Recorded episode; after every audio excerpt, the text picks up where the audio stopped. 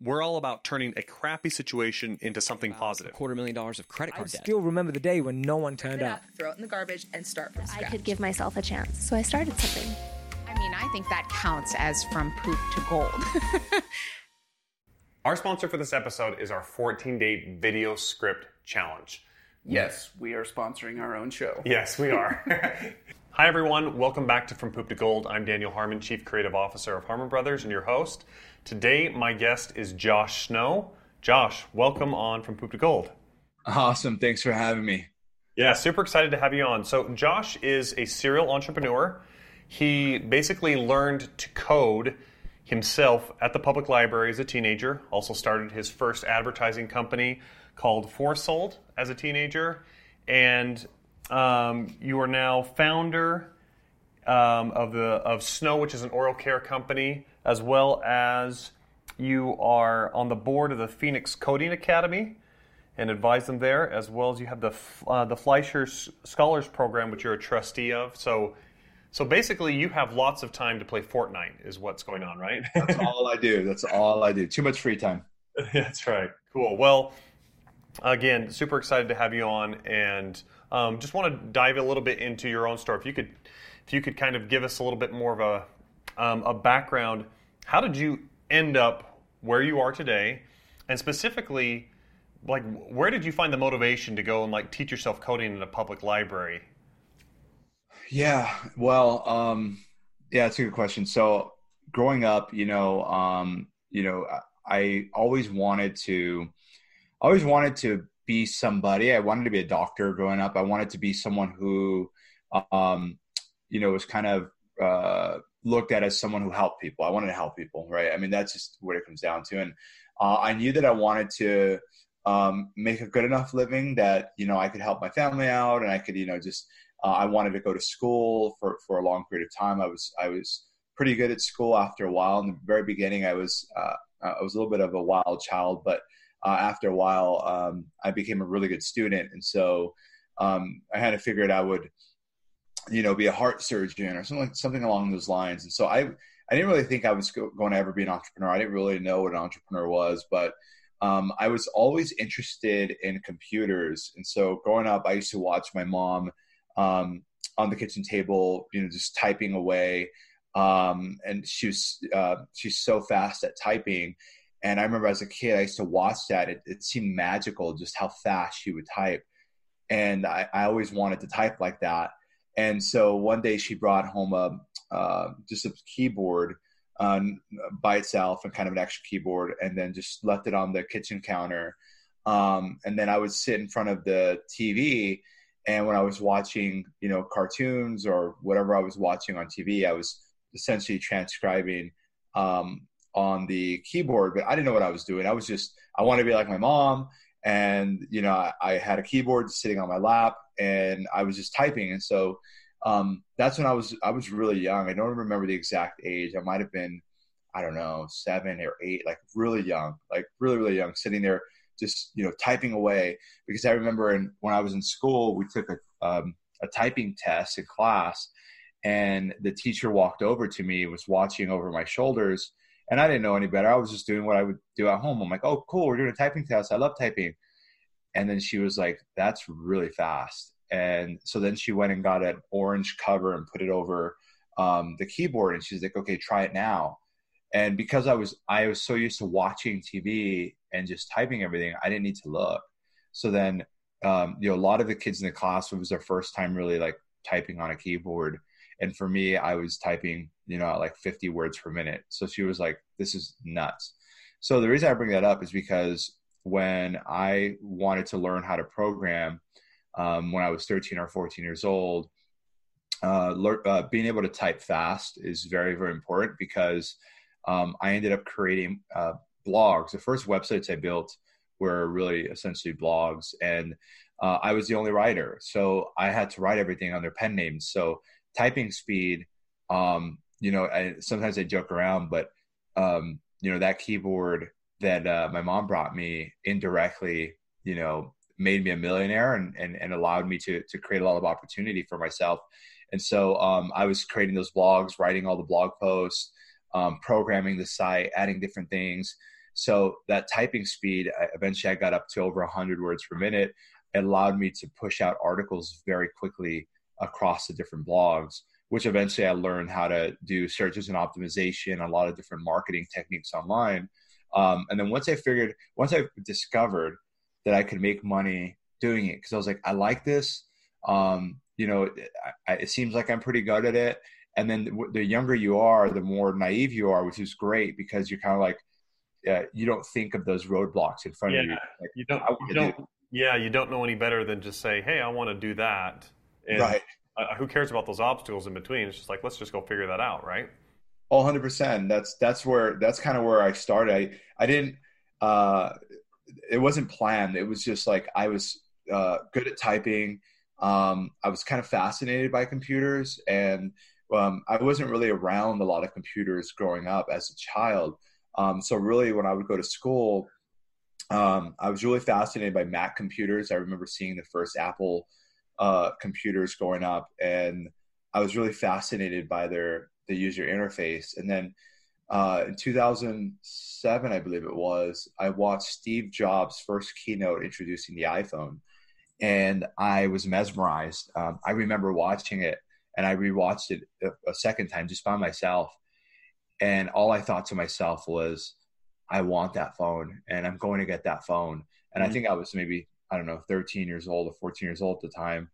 And yeah. um, I was obsessed with that phone. I remember telling my dad, I was like, I will literally sell whatever I have, shoes, what, like anything that I have so that I can get that phone. And he was like, okay, if you want it, well, you got to come up with the money. He's like, I can help you out a little bit, but you're going to have to come up with the money. And so, um, but really what I was mesmerized by was Steve Jobs' passion and his ability to communicate.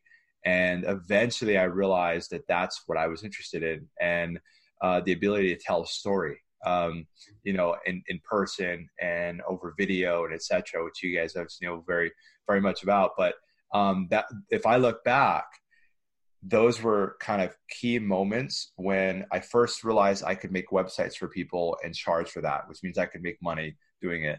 Then I found out about Google AdSense. Then I watch Steve Jobs on stage and I say, one day I would love to be able to get in front of people and tell a story like that.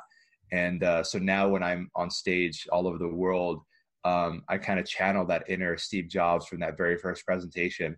And so it's a real honor to be able to, um, you know, to be able to mimic that as best as I can and, and kind of in my own way, but be able to tell a story on stage is um, one of my favorite things to do.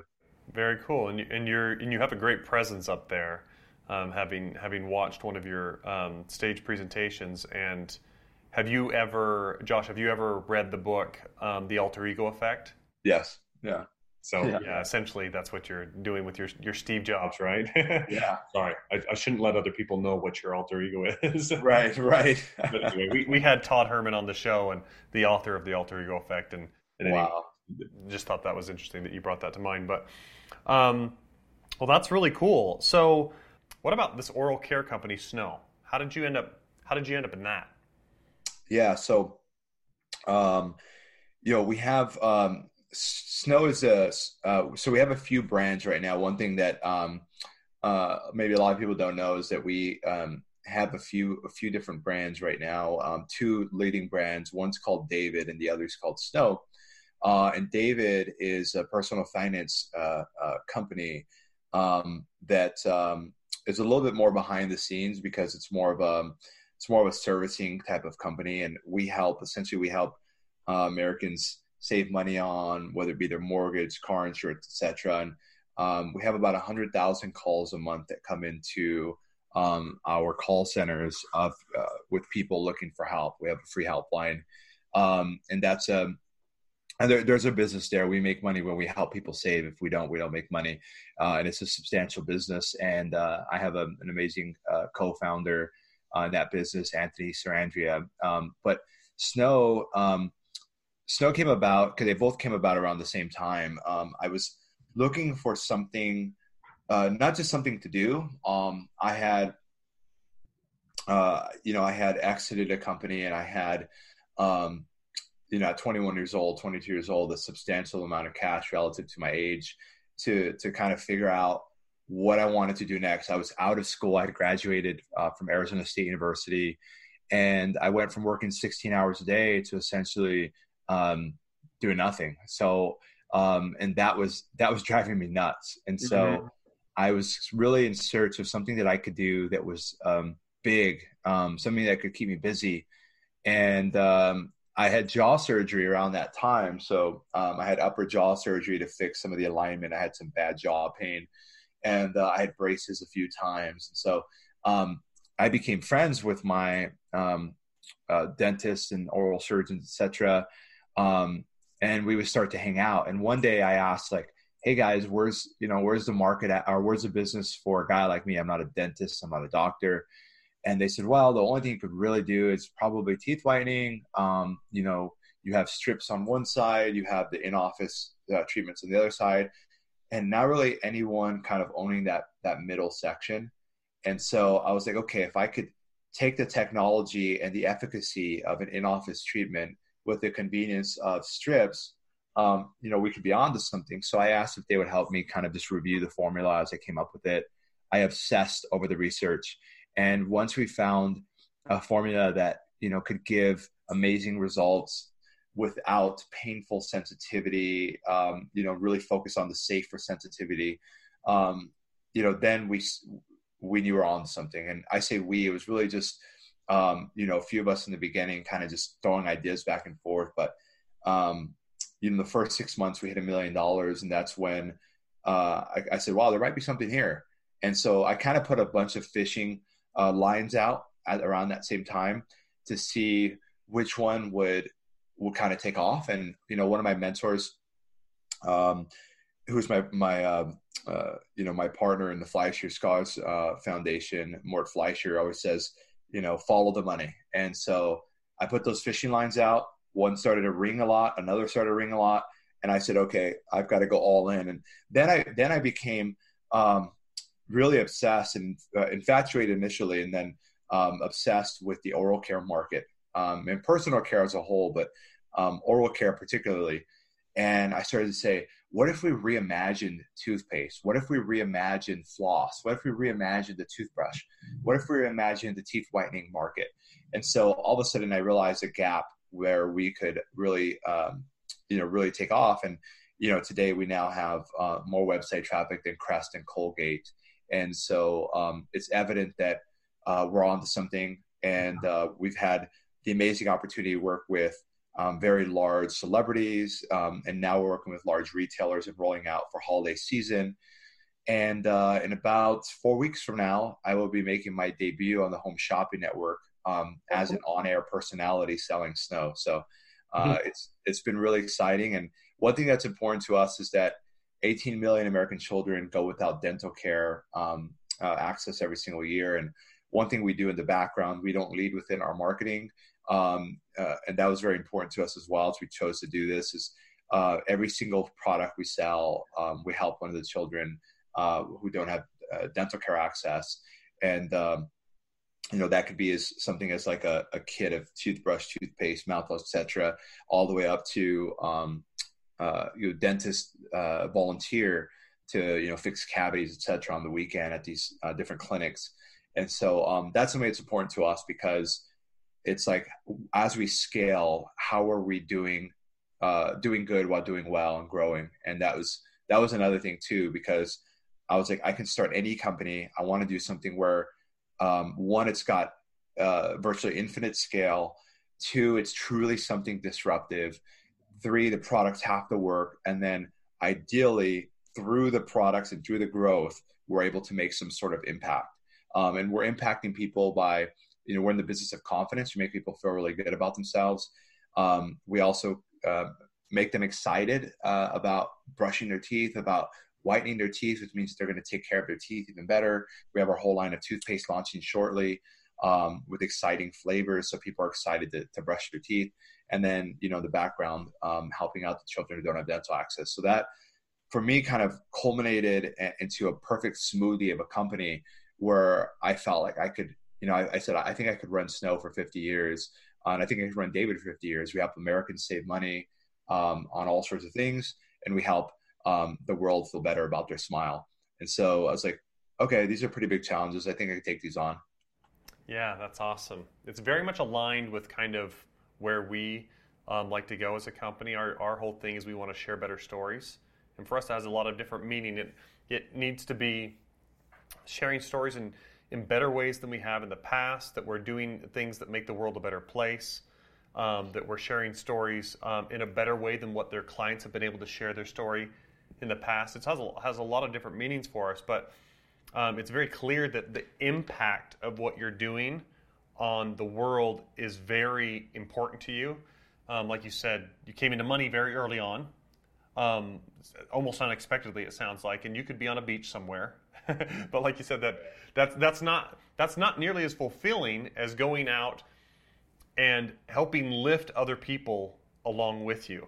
And so I, I think that's really cool. And that and I and I think so much of what we see now is entrepreneurs getting a bad rap, um, or business owners or corporations for that matter, um, that like uh, capitalism is is poo pooed on all the time. Right. And and what people don't realize is, I I think entrepreneurs are doing more to impact the world for good. I mean, certainly more than like politicians are doing to help us out, right? oh, for sure. Yeah. So oh, for sure. Anyway, it's it's really it's really heartening to hear this kind of story from you of, of not not let's just make a, great product that's going to be disruptive in the market and stuff, but how are we going to help all these all these kids that don't have access to good um, uh, dental health care? And I, I, I love that about what you're doing. Um, Josh, the the theme of this podcast is from poop to gold. So Yeah. we we always like to find out when you've had a really crappy situation in your life that you were able to turn into something positive. What what comes to mind for you when I mention that? I mean, I'm sure you've got a bunch, but what what's one that really sticks out? Yeah, I mean, I, I've talked about it before on stage, and it's but it's very important because I think that one very important area uh, of entrepreneurship and of running companies and scaling companies and and being involved in startup life, uh, uh, mental health, I think is is is thrown under the rug sometimes, and um, I- think that at least for myself, speaking for myself, it can be uh, embarrassing sometimes to kind of raise your hand and say, "Hey, I'm kind of overwhelmed," or you know, uh, especially in America, uh, you say, "How are you doing?" Busy. Oh, busy's good. You know, and so uh, maybe you know, maybe it's good.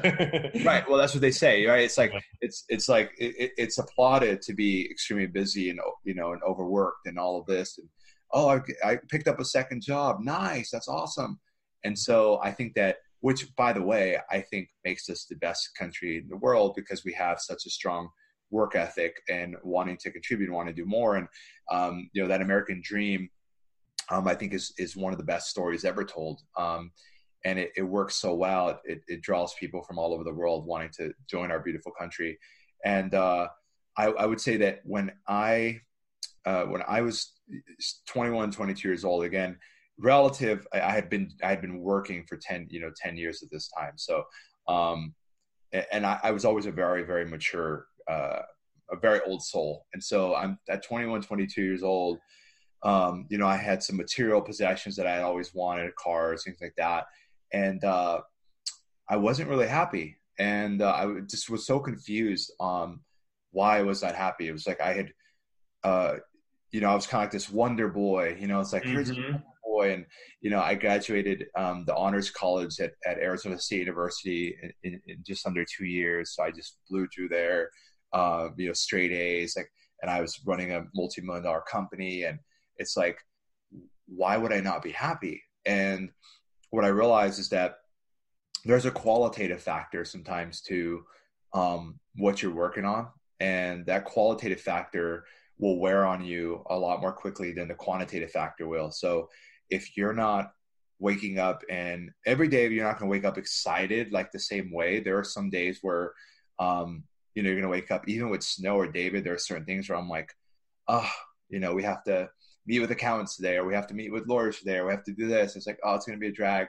But um, when you wake up for multiple days or multiple weeks and you don't have that energy, it's very important for you to be real with yourself. At least, and this is me speaking to myself, is to be like, hey, something uh, you can change something. You know, some you can you don't have to be stuck anywhere. And I think that for me, I realized that um, I have to be doing something. Like I have to have a, a lot of things going on. Right? It's like uh, the, the helping out the Phoenix Coding Academy, which is a free public high, um, you know, it's public high school uh, where we have 3D printers, robotics, um, you know, all, all uh, teaching programming to um, you know underserved communities, and it's a full high school. So you go there from freshman to senior year, and you graduate. You never leave that school um, during that period. So um, impact, right? So for me, when you realize that uh, you have to make a hundred billion like Bill Gates, and you still can't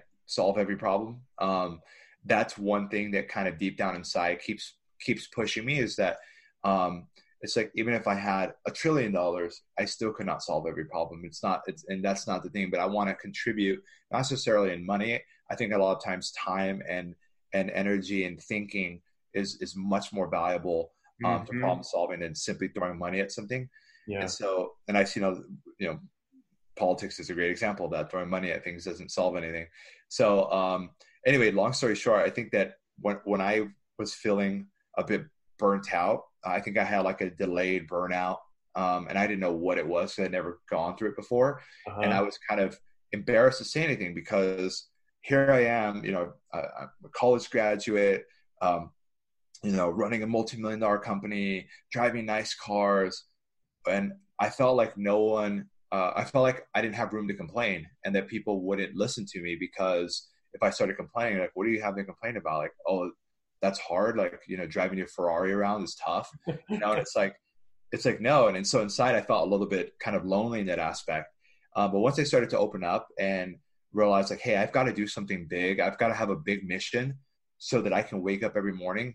And the best, the, the best result of that is that obviously I, I was able to, um, you know, become a part of our, you know, found snow and, and David. And um, now we have this mission that calls amazing people together. And so now I've got an extraordinary team uh, on both companies that um, you know I could only dream of. And I think because that mission is out there, and I think that people can sense that the the founder or the the visionary is doing this authentically and not to not for personal enrichment. You know, I'm not doing this to go buy another Lamborghini or anything. Like I, I'm trying to prove a point. Mm-hmm. and I mm-hmm. think that that attracts incredible people. Yeah, awesome. That's a, that's a great story. So, where where you differ from so many of the stories that we've heard is that your poop moment is actually in a moment of riches, right? When you've kind of got everything going for you, and then but still not having that happiness there, and then right. uh, being able to find something that gives you purpose is that's amazing. Cool. Um, well, thank you so much for your time here today, Josh, and and, and covering that stuff in your um, um, in your story. It's it's really inspiring what you're doing. Um, really excited for all your success. If people want to um, look up something you're doing, what, what's the main thing you'd point them to right now? Um, personally, um, Instagram is probably where I'm most active. Josh Snow. So Instagram.com says Josh Snow. And then company wise, trysnow.com. And then anything David related is um, usedavid.com. Okay. Try Snow. So T R Y snow.com. Perfect. Okay. Awesome. Okay. And um, make sure to, to uh, subscribe for those of you that haven't, uh, to follow this podcast and thank you for your time again. And thank you again, Josh, for joining us. And we'll see you on the next one. As entrepreneurs and small businesses, we all kind of reach that point where we know we've created something awesome and we want to share it with the world, right? Mm-hmm. And it's that very next step that can oftentimes be really intimidating or really scary, or you just don't know where to go next, right? And the beautiful thing about this 14 day script challenge is you get your hand held from okay, you have this cool product. Now let's go research and find the exact way to present it and message it to the world in a way that resonates and gets people excited and they're ready to swipe their credit card and purchase. And in the 14 day script challenge, you get the opportunity to go through that step by step with our writers who have done it dozens and dozens of times. Yeah, you actually watch us go through each of the steps ourselves and create it with a real client, a real product, and um, it's a real campaign that's out there that's been very successful. That's right. And the feedback that we've had on this thing has just been phenomenal. I mean, we get comment after comment and emails flowing in from people all over the world who have just uh, raved about the impact that this has had on their business. People tell us over and people tell us over and over again it is just a huge value punch for the investment for this 14 day script challenge and and really gave them the tool set they needed to walk through it and make it happen. And we've had um, we've had dozens of students who have successfully taken the challenge, written their script, launched their ad campaigns, and driven success for their business. It's pretty amazing. For more information, go to hbros.co slash script. That's H B R O S dot C O slash script.